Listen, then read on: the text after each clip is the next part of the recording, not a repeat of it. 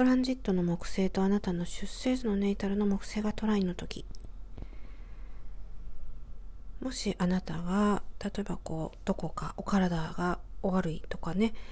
ま、メンタル面がちょっと調子悪いとか弱いとか、まあ、そういった方々には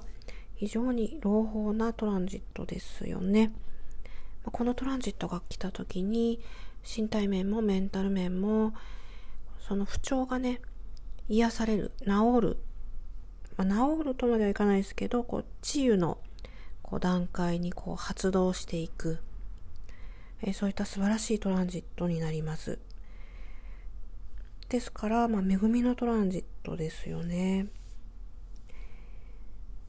そしてですね、もう一つはですね、この時間という感覚ですよね。で、このトランジット結構こうすぐ過ぎ去ってしまいますから、前もって、まあ、ちょっとこう計画を立てて、まあ、この時期が来たら、まあ、体も心もあの不調がちょっとずつ良くなるんだからちょっと楽しいことでもね計画してみようかなとかそういった風に使わないとぼーっとしていると過ぎていってしまいますからえぜひなんとかうまく使いこなしてねいただきたいと思うんですよね。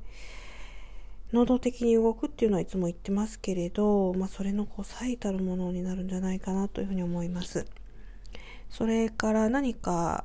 お誘いがあった場合、まあ、オンラインとかでも全然大丈夫なんですけれど、えそういった時には、まあ、参加してみる、